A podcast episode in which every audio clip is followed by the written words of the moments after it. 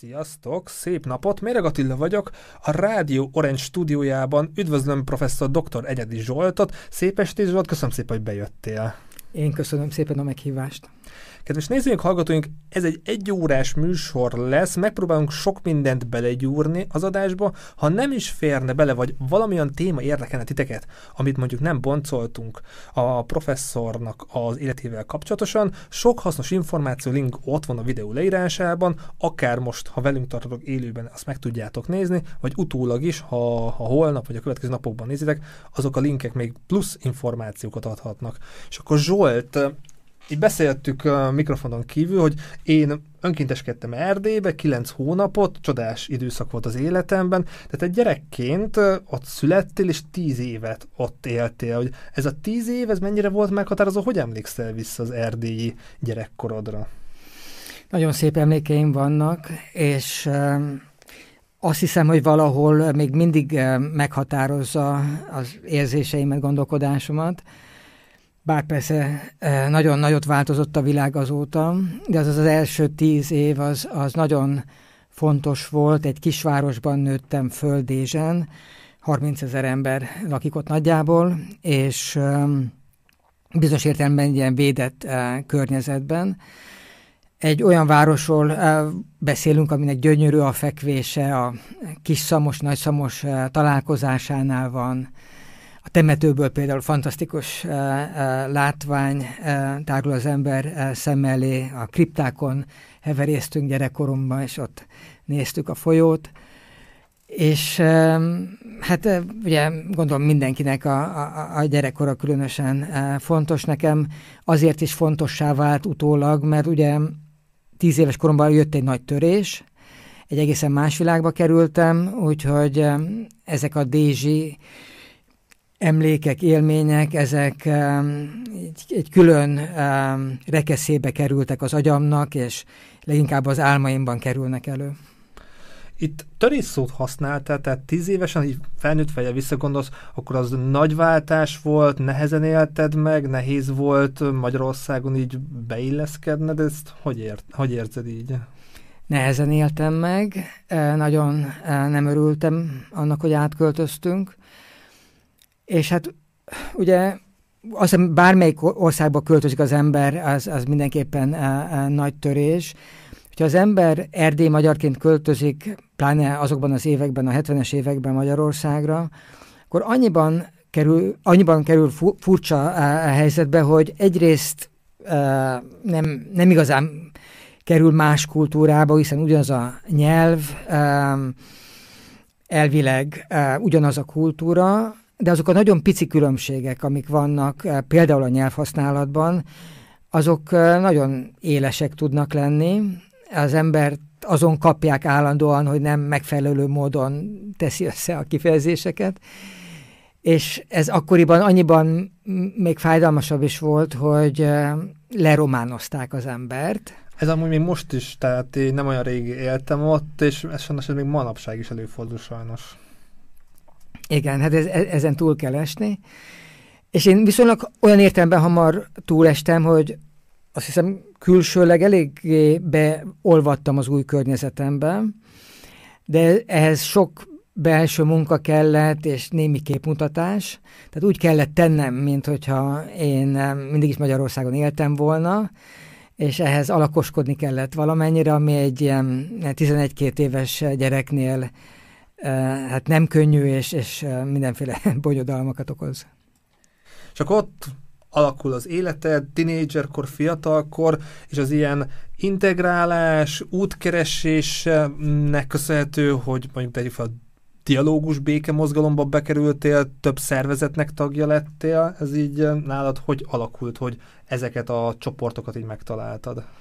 Egy picit később volt, és hát az nyilván a politika iránti érdeklődésemmel függ össze, aminek meg ahhoz van talán először is köze, hogy otthon folyamatosan a Szabad Európát hallgatta az egész család, édesapám bömböltette a rádiót. Nem csak akkor a sors megvolt.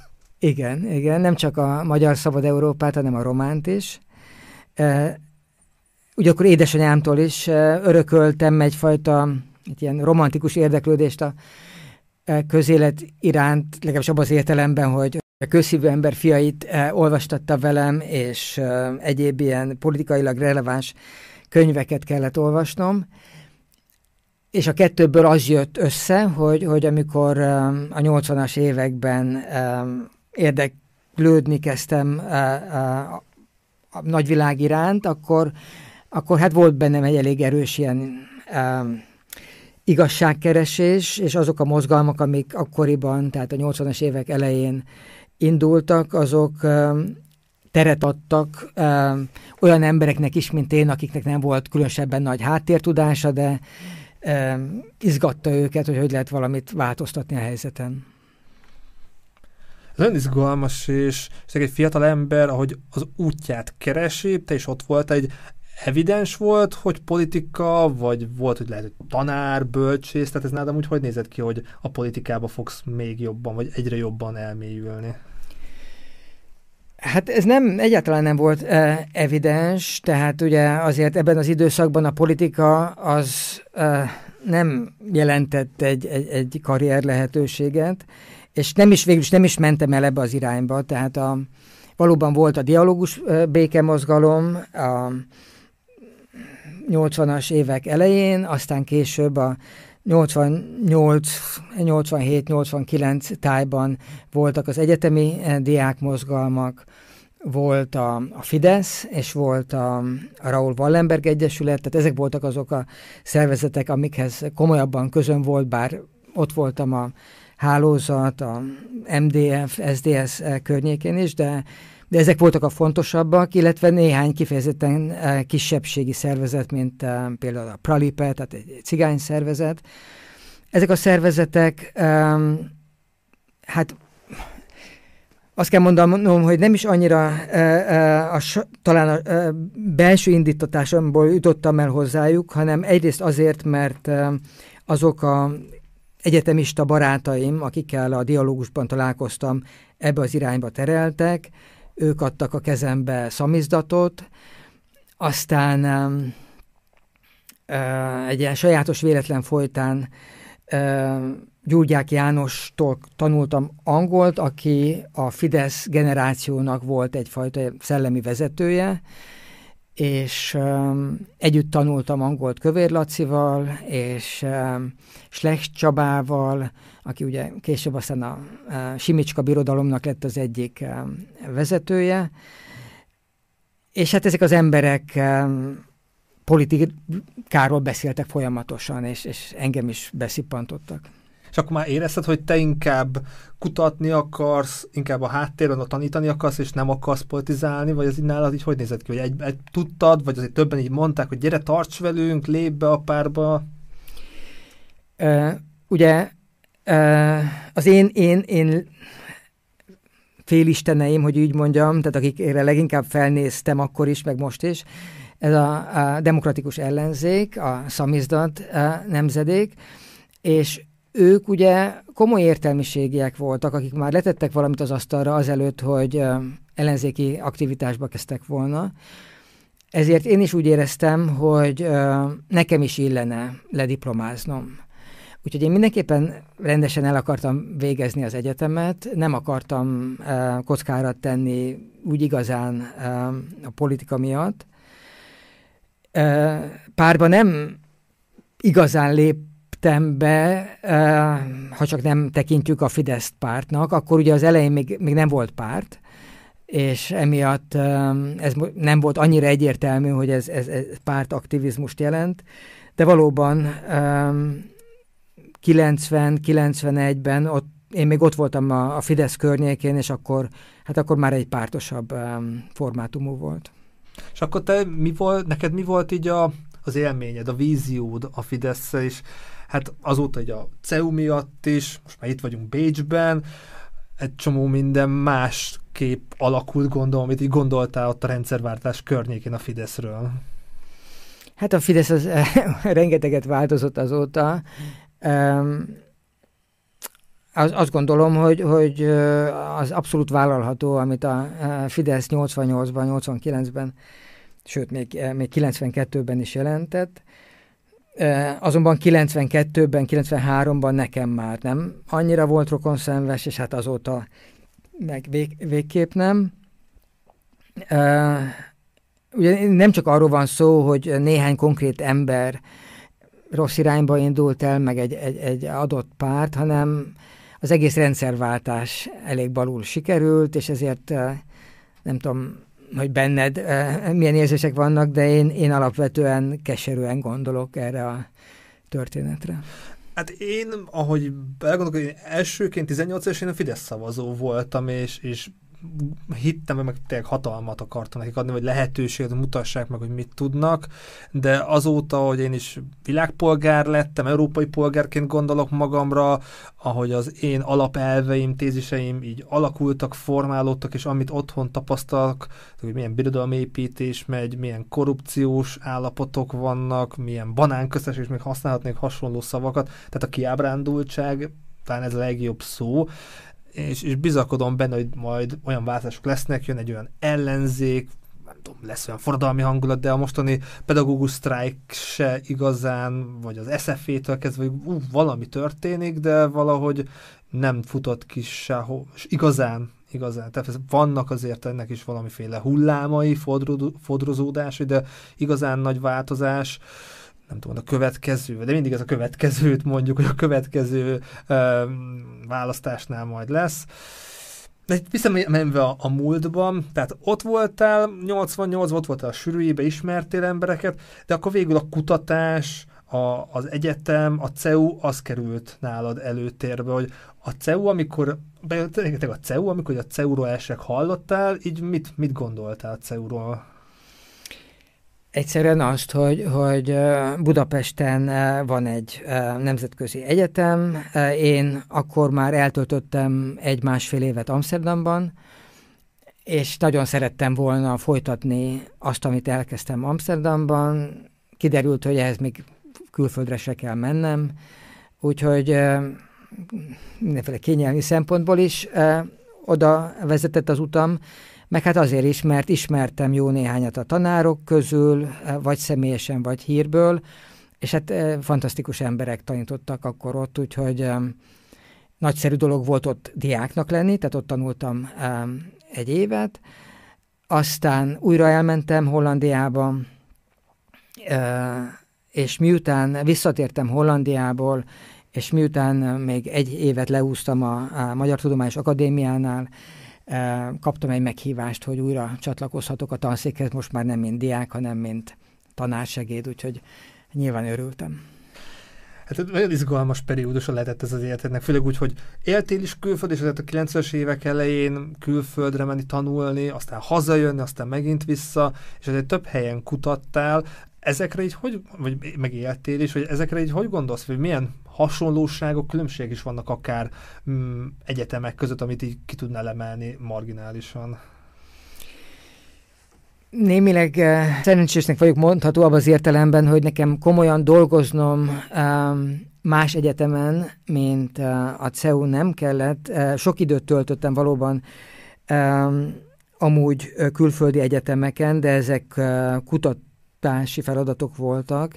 Tehát voltam 2 évet Firenzében, voltam 2,5 évet Hollandiában, másfél évet, 2 évet Amerikában, aztán több mint egy évet Oxfordban. Tehát volt jó néhány ilyen külföldi hosszabb tapasztalatom, de ezek mind speciálisak voltak, mert vendégkutató voltam, nem kellett a dolgozatokat javítanom.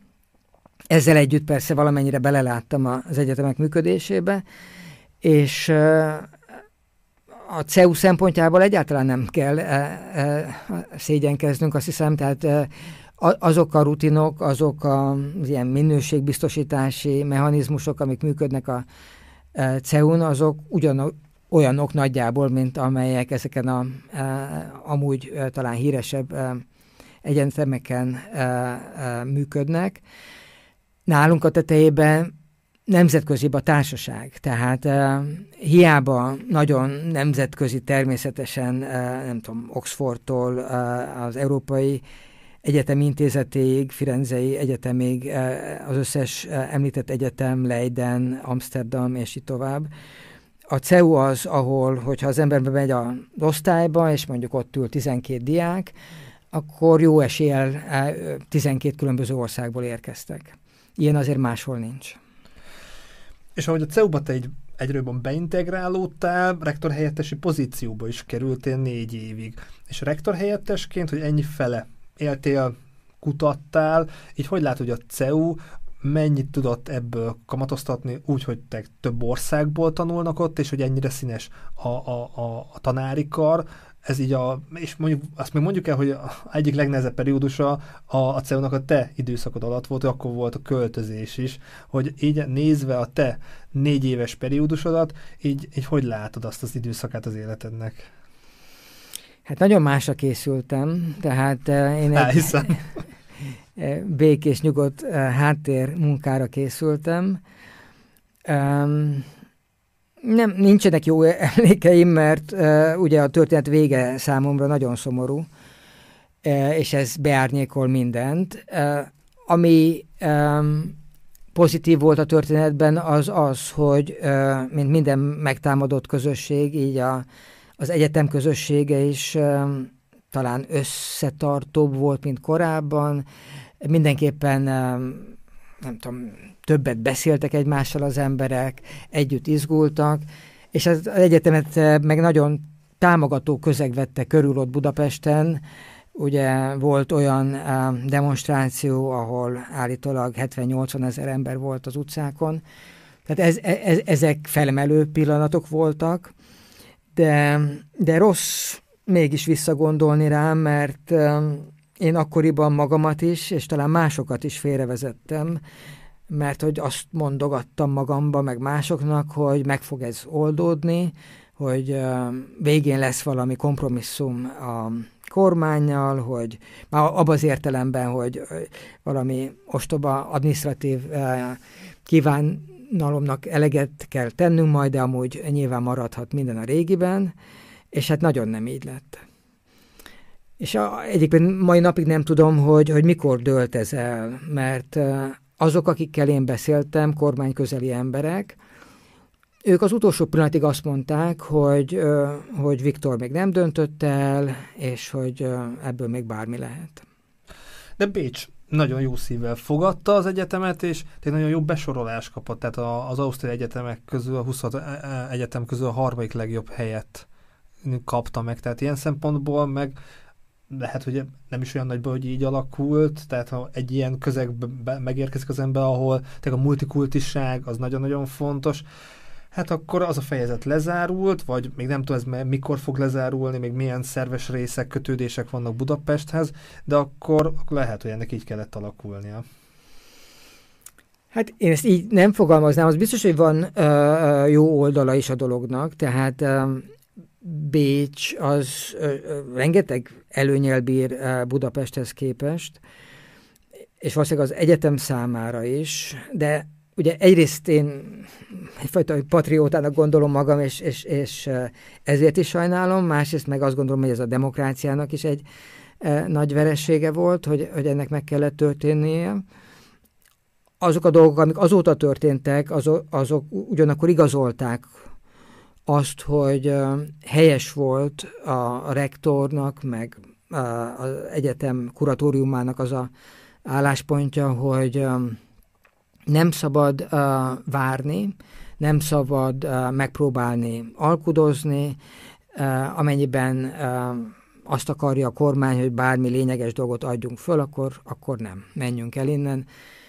És hát én annak is örülni tudtam volna, hogyha az egyetem még küzd egy ideig, de az az igazság, hogy egy olyan presztízsű egyetem, mint a CEU, tehát egy ilyen egyetem intézménynek gondolnia kell arra, hogy megfelelő színvonalú tanárok és diákok dolgozzanak ott, akik között esetleg lehet olyan, aki nem állandó háborúskodásban akarja élni az életét.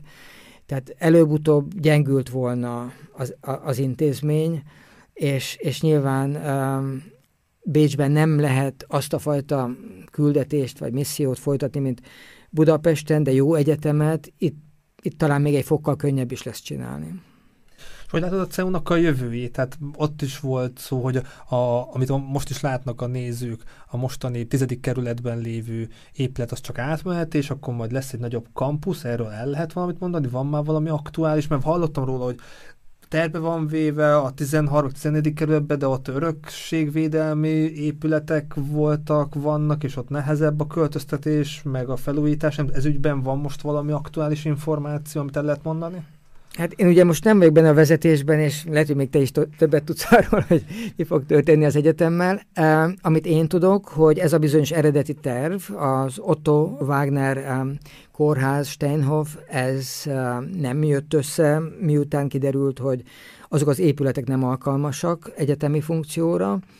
Úgyhogy most úgy döntött az egyetem, hogy körülnéz a piacon, és megnézi, hogy Bécs mit tud kínálni ilyen szempontból. A jelenlegi épület működőképes, de nagyobb épületre lenne szükségünk. Úgy gondolom, hogy 1-2 év múlva megtaláljuk a végleges helyet.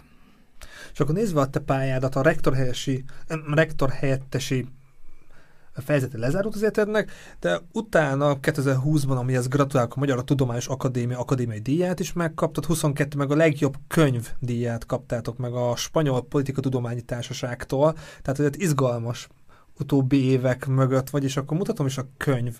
Tehát a laikusoknak, tehát én is abba tartozok, hogy a könyvről mit érdemes elmondani, és gratulálok még egyszer ez a díjhoz. Köszönöm.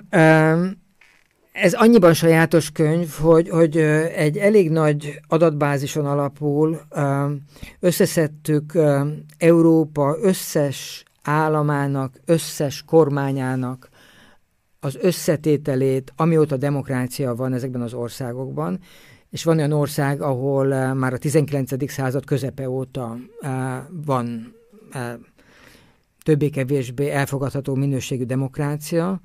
Tehát van egy hatalmas adatbázis, aminek alapján nem csak a kormányokat tudjuk jellemezni, hanem a pártrendszereket is, és ez fontos a rendszer szó, mert az az alapgondolata a könyvnek, hogy kicsit túlságosan az egyes pártokkal foglalkozik mindenki, nem csak az emberek, hanem a tudomány is, és ehhez képest érdemes komolyan venni, hogy minden országban van arra lehetőség, hogy a pártok közötti kapcsolatok alapján egy igazi rendszer alakul ki, aminek megvannak a sajátos szabályai. Vannak olyan országok, ahol megjósolható előre, hogy mely pártok fognak szövetséget kötni mely pártokkal, megjósolható, hogy mennyire lesz stabil a kormány.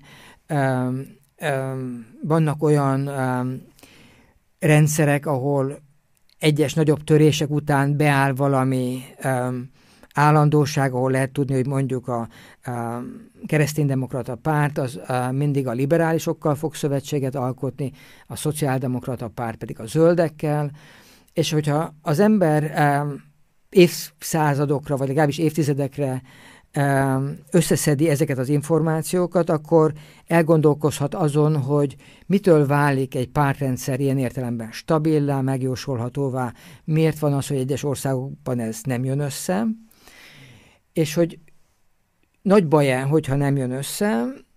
Azt találtuk egyébként, hogy általában, nagy átlagban jobb az, hogyha megjósolhatóság jellemzi a pártpolitikát, de konkrétan posztkommunista világban ez a demokrácia minőségét tekintve nem így van, és azok az országok, ahol elég nagy a változékonyság, ilyen például ilyenek a balti országok, ott a demokrácia színvonala elég magas, ilyen Szlovénia is, és ehhez képest azok az országok, ahol viszonylag nagy a stabilitás, és hát Magyarország tipikusan ilyen ország, ott viszont a demokrácia színvonala ezt megszenvedi.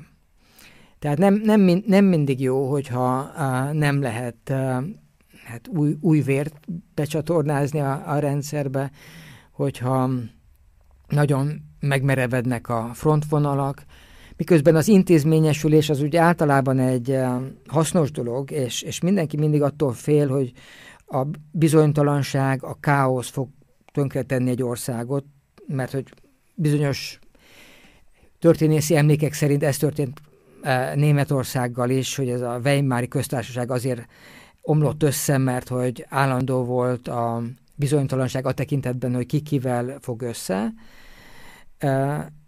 Lehet, hogy ez úgy általában igaz, de úgy tűnik, hogy a 21. században, a mi régiónkban nem tragédia, ha a pártok partnereket váltogatnak, ha új pártokat vesznek be a kormányba, nem kell ettől annyira félni,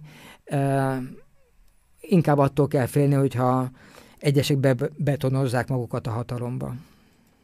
Így, ahogy elmondtad, prezentáltad a könyvet, így azért laikusként tudtam követni, de magát a könyvet az alkotótársad, a Fernando Casal Bertoávarán, nem jól mondtam a nevét, így az alapkoncepció az honnan indult, és tartottátok ezt, vagy menet közben ez sokat változott, ez a szakmai könyv, tehát ez a szakmának írtátok amúgy, vagy azért a laikusok is a kezükbe veszik, akkor azért le tudnak belőle szűrni konklúziókat?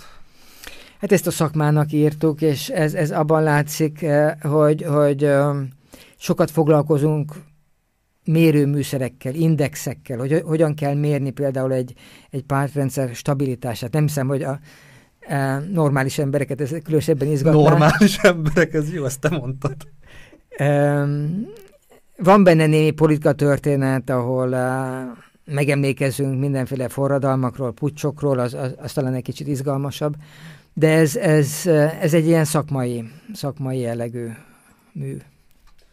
Ami érdekes lehet, hogy ez körülbelül hány példányban jelent meg, kikhez jutott el, milyen visszajelzései vannak a könyvnek? Nem tudom őszintén szóval a példányszámot. Ugye az Oxford University Pressnél jelent meg, és amennyire tudom, ezek az egyetemi kiadók, ezek nem igazán a példányszámban mérik a sikerüket. Nekik az a fontos, hogy néhány fontosabb egyetemi könyvtárba elkerüljön a könyv, hogy recenziók szülessenek, és ilyen szempontból jól állunk, mert azt hiszem a 7. vagy a 8. recenzió születik meg most erről a könyvről. Nem tudom, hogy hányan fognak majd hivatkozni rá, de remélem, hogy akadnak ilyenek is. Tehát itt bizonyos értelemben egy kicsit belterjes műfajról van szó, nem arra lett kitalálva a dolog, hogy az emberek nyaranta olvasgassák a Dunaparton. És akkor mehetünk is tovább. Tehát itt vagyunk 2023-ban. 2023 év elején, januárban. Mit lehet elmondani erről az évről veled kapcsolatosan? Hol fogsz esetleg konferencián részt venni? A könyvnek van-e valamilyen szempontból utóélete? Van, és egyébként most az egyik kérdés, amivel foglalkozunk, az éppen az, hogy elmenjünk el Los Angelesbe az Amerikai Politikai Tudományi Társaság összejövetelére, ahonnan jött egy javaslat, hogy esetleg lehetne egy beszélgetés a könyvről. De ami most engem inkább izgat, az az, hogy elnyertünk egy Horizon pályázatot, egy Európai Uniós pályázatot, ami az illiberalizmusról szól, tehát ez most nem pártokkal foglalkozik, hanem inkább ideológiákkal, de úgy ideológiákkal, hogy azt próbáljuk megnézni, hogy a különböző eszmék, azok manapság hogyan jelennek meg, egyrészt az emberek érzései, attitűdjei szintjén, tehát kérdőjűvel fogjuk ezt vizsgálni, másrészt pedig szövegeket fogunk elemezni, nem csak hivatalos politikai szövegeket, beszédeket és programokat, hanem a Twitter, Facebook, stb. Bejegyzéseket is, milyen ideológiai struktúrák léteznek ma Európában. Fogunk laboratóriumi kísérleteket is folytatni, kíváncsiak vagyunk az érzelmek szerepére is, izgat minket, hogy az illiberális erők ma Európában mitől annyira vonzóak, mi az, ami rokonszenvessé teszi őket az emberek körében. Fogunk foglalkozni ennek a normatív részével is, tehát hogy mit helyes tenni ilyenkor, hogyan kell a demokratáknak viselkedniük egy ilyen helyzetben. Fogunk történelemmel is foglalkozni, tehát hogy mi az az út, ami ide elvezetett. Lesznek olyan kutatási akciók, ahol összehívunk embereket különböző oldalakról, átlagembereket, tanárokat, újságírókat, stb.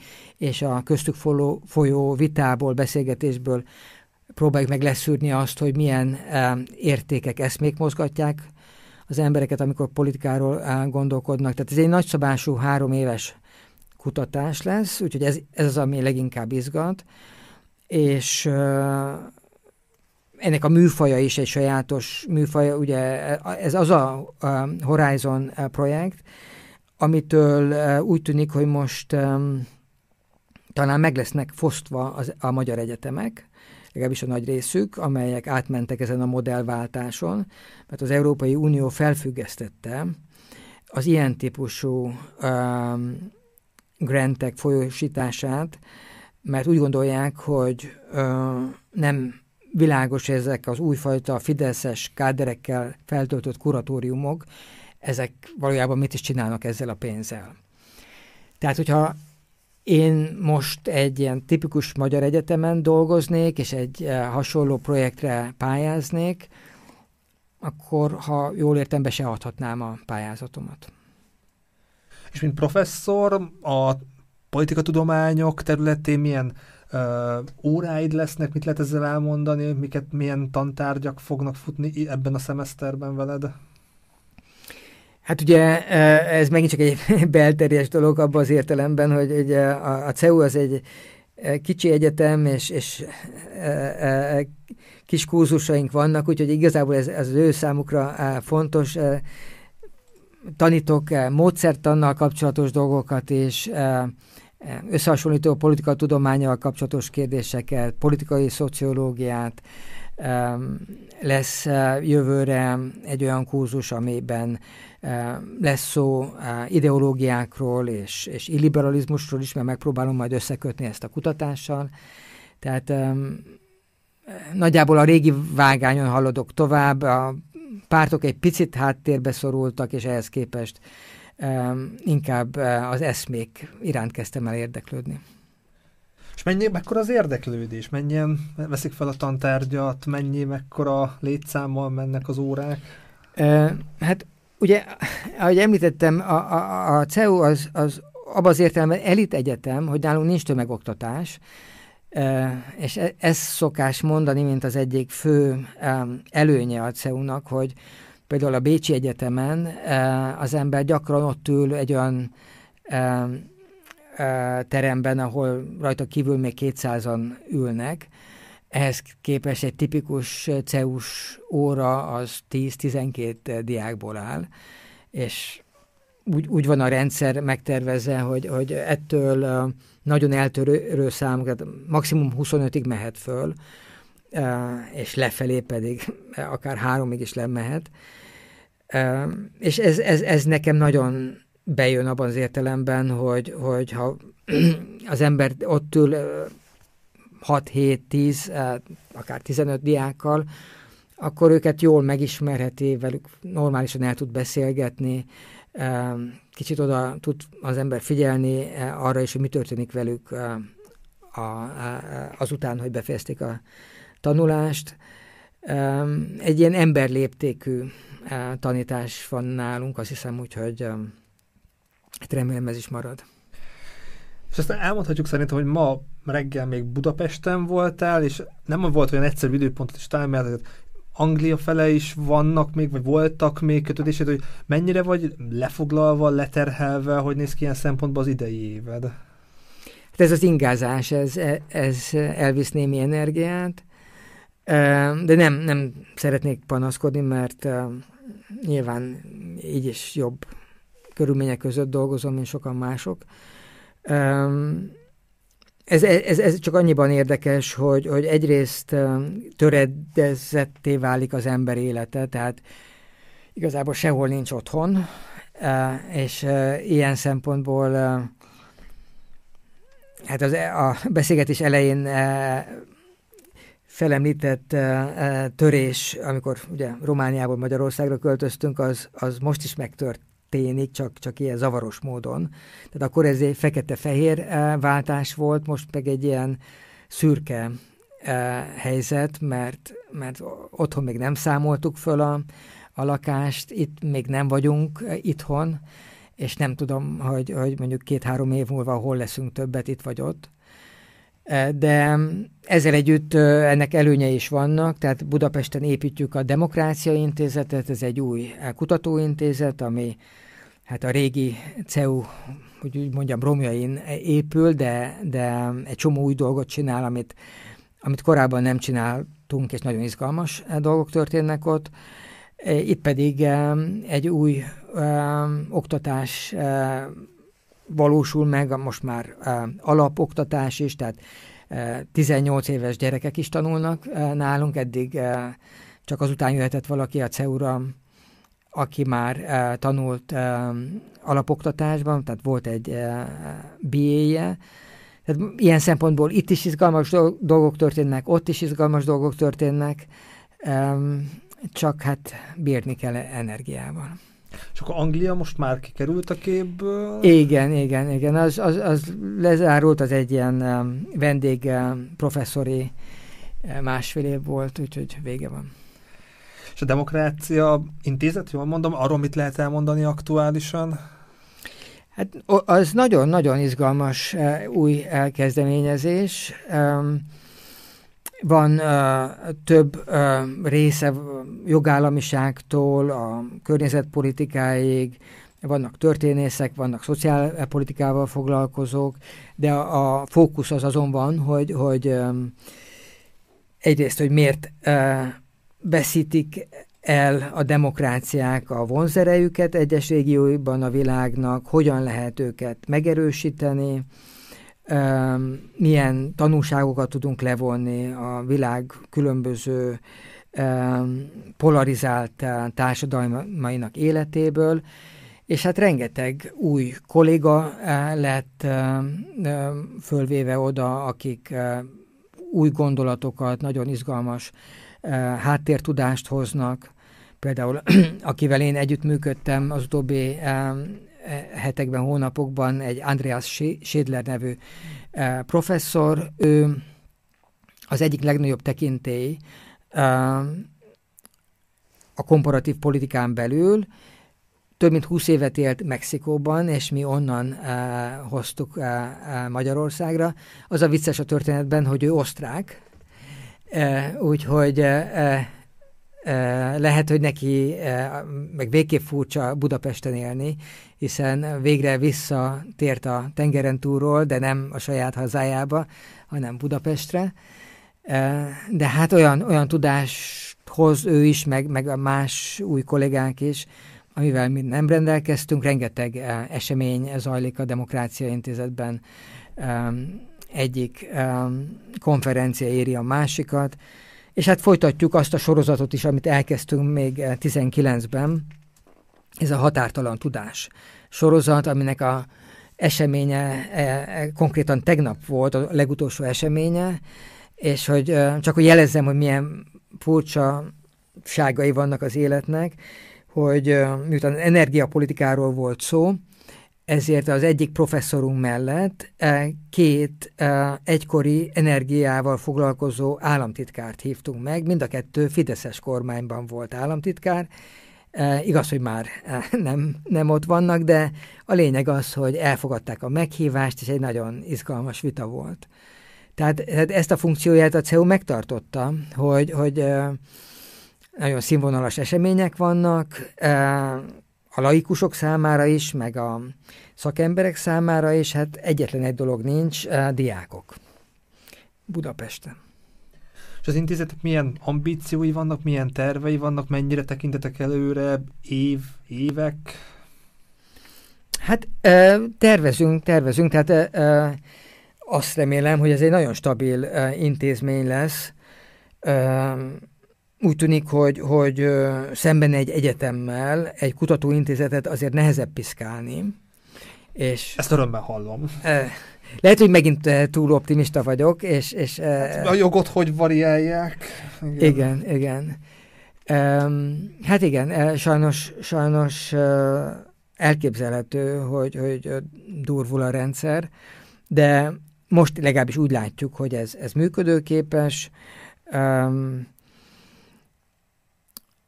Szerintem a CEU-ban, mint egyetemben azért az volt az egyik irritáló a hatalom számára, hogy ott új generációk tanultak, és nyilván nem az Orbánista szellemben.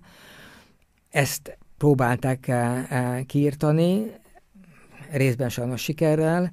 Egy kutatóintézet esetében azt hiszem, hogy kisebbek a tétek politikai szempontból. És ha pár év múlvára előtekintünk, hogyha úgy alakul, hogy lesz rendszerváltás, hát hívhatom az rendszerváltásnak, akkor az, persze ez tudom, ilyen spekulálás, de annak milyen lehet pozitív hozadéka akár az intézetre, akár a CEU-ra való tekintettel? Hát azt nem gondolom, hogy a CEU fogná a sátorfáját és visszaköltözne Budapestre. Azt viszont gondolom, hogy az ilyen típusú intézmények, mint a Demokrácia Intézet, egy új helyzetben még inkább hasznossá tudnák magukat tenni a magyar közeg számára. Tehát most is nagyon jó kapcsolataink vannak magyar kollégákkal, de hát azért az utóbbi időben, vagy utóbbi években a CEU az inkább politikai kontextusban szerepelt a magyar közgondolkodásban, és valamiféle ellenzéki intézményként gondolnak ránk sokan, abban az értelemben, hogy esetleg veszélyes dolog velünk kapcsolatba kerülni, és ez hát némileg, de korlátozza a kapcsolatainkat. Tehát azt gondolom, hogyha újra szabadság lenne, akkor azok a régi kapcsolatok, amik borzasztóan hasznosak voltak a magyar egyetemek számára. Tehát rengeteg közös projektünk volt, közös könyvtárt működtettünk az LT-vel, és így tovább. Tehát ezek a kapcsolatok újraélnének, és ez szerintem mindenkinek nagyon hasznos lenne. És így a műsor vége fele szerintem megkerülhetetlen személyiség volt TGM, tehát neked van személyes élményed, tapasztalatod Tamás Gábspár Miklóssal, az ő emlékét hogyan tudod megidézni így a pár gondolat erejéig a nézőkkel, hallgatókkal? Nem ismertem jól, csak ilyen köszönő viszonyban voltunk. Sajátos körülmények között találkoztunk egyébként először, mert a 80-as években elmentem Demski Gábor és Hodosár Róza lakására szamizdatot venni, és ott találtam, ott szivarozott, kérdezte, hogy ki vagyok, és amikor mondtam, akkor mondta, hogy hát ő az én édesapám cikkeit olvasó szerkesztette Kolozsvárott, az Utunk című folyóiratnál, tett is valami megjegyzést édesapám helyesírására, és hát azóta is látom, vagy láttam a következő évtizedekben, hogy ez a helyesírás mániája, ez megmaradt. Hát ambivalens érzéseim voltam nekem vele szemben. Egyrészt iszonyatosan fontos volt számomra. Nagyon-nagyon nagy hatású írásai voltak. Az első könyvét, az Idola Tribust, azt nem nagyon értettem őszintén, szóval azt még szamizatban olvastam, de aztán a későbbi írásait, és különösen ami aztán 88 és mondjuk 90-es évek tájékán jelentek meg, meg is jelentek azt hiszem a Más Világ című kötetben összegyűjtve, azok orientáltak engem nagyon nagy tekintetben, rengeteget tanultam belőlük. Azért voltak ambivalensek az érzéseim, mert ugyanakkor meg zavart nagyon, főleg talán a későbbi években az, hogy úgy éreztem, hogy kicsit túl fölényes, kicsit túl kioktató, néha kegyetlen, feleslegesen kegyetlen. Egy nagy ember volt, akinek nem kellett volna nagyzolnia, és mégis ezt tette időről időre, és tudom, hogy ezt mások is érzékelték, de mások ezt lenyelték, én meg nem igazán tudtam lenyelni, engem folyamatosan irritált. De ennek ellenére Tehát a lényeg az, hogy egy hatalmas embert vesztett a magyar kultúra, egy olyan embert, aki hát egyrészt többet tudott a civilizációnkról, mint bárki, és ezt úgy tudta elmondani, hogy halálosan izgalmas volt, szellemes volt, és nyilván nyelvileg is fantasztikusan volt megcsinálva, azzal együtt, hogy például a nyelvi nézeteit sem osztottam. Tehát ő neki nagyon határozott elképzelése volt arról, hogy hogyan kell beszélni, hogyan kell írni, és hogyha valaki eltért ettől a standardtől, akkor hát nem volt túl toleráns, amivel nekem nem az a bajom, hogy esetleg hát kioktatja az embert, hanem inkább az, hogy szerintem nem így működik a nyelv. A nyelv az úgy működik, hogy az változik. És az, amit nem volt szabad még egy-két évtizeddel ezelőtt, azt most már lehet, mert megváltozott. És ez a szemlélet, ez szerintem egy inkább ilyen társadalom kutatói szemlélet, ami az enyém, az övé pedig inkább egy, nem tudom, hogy lehet ezt így mondani, egy filozófusi szemlélet volt, amelynek az volt a lényege, hogy megtaláljuk, mi a jó, mi az igaz, és ahhoz meg ragaszkodunk, hogyha fenefenét eszik is. Tehát ez egy nagyon más alkat, de hát egy olyan ember volt, akihez hasonlót nem nagyon tudok most mondani, hát irodalomban persze mondjuk Eszterházy ilyen volt, de amúgy ilyen univerzális embert, aki így tudott különböző szintek között mozogni, ennyi eredetiséggel, ennyi váratlan megállapítással, ötlettel, stb. Nem igazán tudnék mondani mást. Nagyon tetszett, hogy tiszteletted, de azért kritikusan is beszéltél róla. Nem tudom, van-e valami ráció abban, hogy annyi hasonlóság, meg lehet, hogy több hasonlóság van, ami így beugrik, hogy mind a kettőtöknek erdélyi gyökereitek vannak.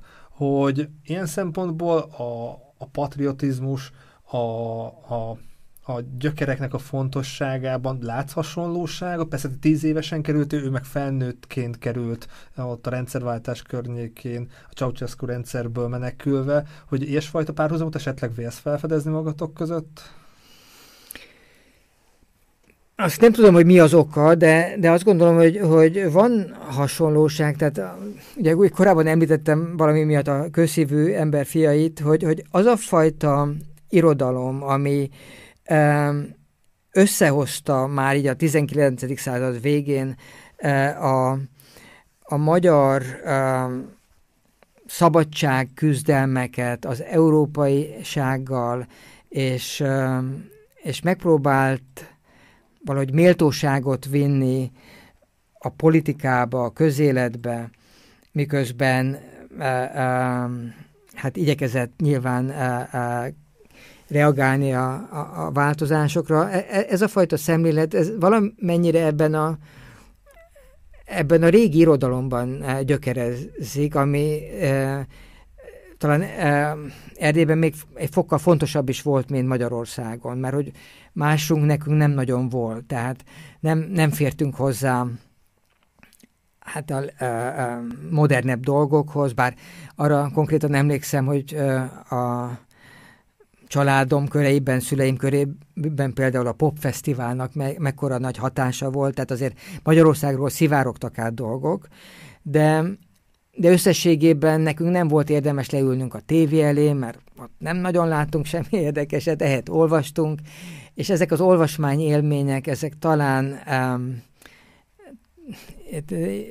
talán ebbe az irányba tereltek minket, hogy érdemes megpróbálni legalább összehozni a magyarságot a világpolgársággal, ha úgy tetszik.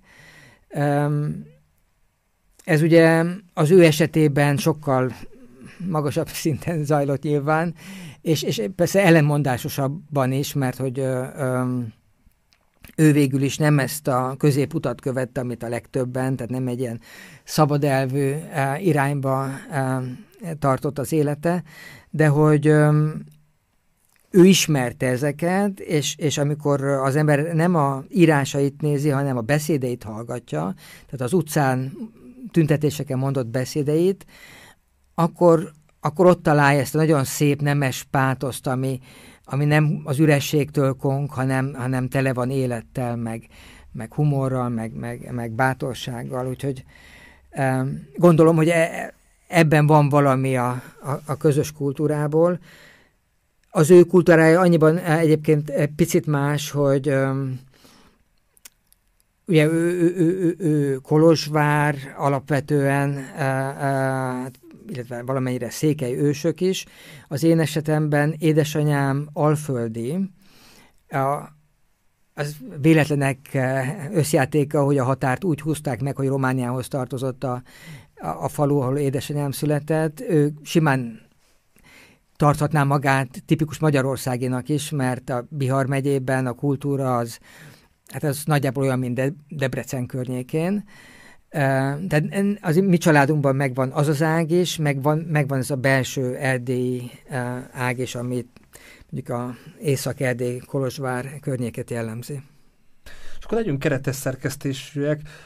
Manapság, vagy az elmúlt időszakban Erdély neked így mit jelentett? Vannak még rokonok? Vissza-vissza jutottál? Már elég elfoglalt vagy, de akár megtörtént, hogy gyakrabban vagy ritkábban így vissza tudsz látogatni? Eléggé megszakadtak a kapcsolataink, már csak azért is, mert gyakorlatilag minden rokonunk elköltözött. Egy nagynéném, nagybátyám él még Romániában, de már az ő gyerekeik is Amerikában élnek, minden unokatestvérem elköltözött, és például Dézs, ahol én születtem, hát már az én gyerekkoromban is többségében román település volt, de ma már azt gondolom, hogy talán 10% alatt van a magyarok aránya.